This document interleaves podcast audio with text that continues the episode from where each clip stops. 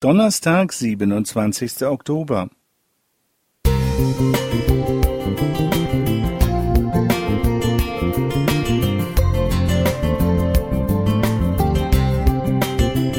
Ein kleiner Lichtblick für den Tag.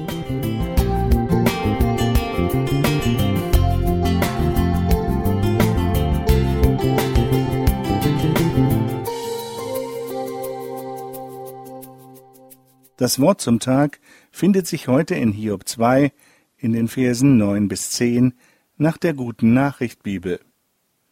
Seine Frau sagte zu ihm, Willst du noch immer die Treue halten? Verfluche ihn doch und stirb. Aber Hiob antwortete, Du redest ohne Verstand, wie eine, die Gott nicht ernst nimmt. Wenn Gott uns Gutes schickt, nehmen wir es gerne an. Warum sollten wir dann nicht auch das Böse aus seiner Hand annehmen. Trotz aller Schmerzen versündigte Hiob sich nicht. Er sagte kein Wort gegen Gott.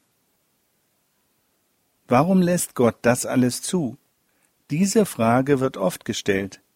Wir denken in diesem Zusammenhang an viele Ereignisse, zum Beispiel an Kriege, die so viel Elend und Not bringen, oder an Dürrekatastrophen, an AIDS, an Terrorismus und andere schreckliche Ereignisse. Neuerdings kommt noch Corona dazu. Aber ich möchte doch die Frage stellen, warum denken wir so negativ? Haben wir uns auch genauso gefragt, warum Gott all das Gute zulässt?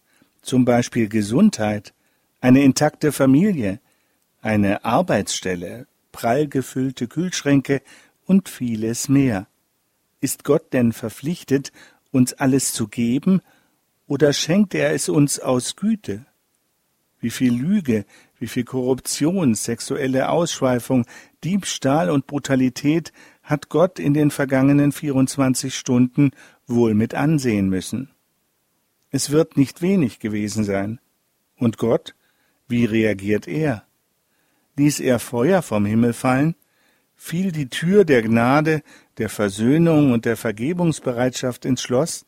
Nein, die Menschen leben mit den Gaben Gottes weiter. Aber wer dankt Gott dafür? Wenn aber Leid in unser Leben eindringt, ist Gott in aller Munde. Dann taucht die Warum-Frage auf, die wir oft nicht beantworten können.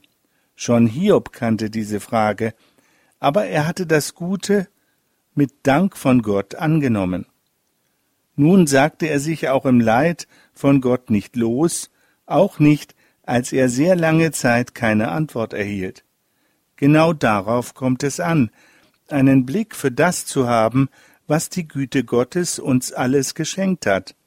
Und seine größte Gabe ist sein geliebter Sohn, Jesus Christus, der für uns sündige Menschen in den Tod gegangen ist.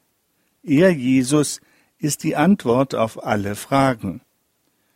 Trotz des vielen Leids, das Hiob durchmachte, sagte er in Hiob 19, Vers 25, Ich weiß, dass mein Erlöser lebt. Diesen Erlöser brauchen auch wir. Jeder ist bei ihm willkommen. Klaus Schulz Musik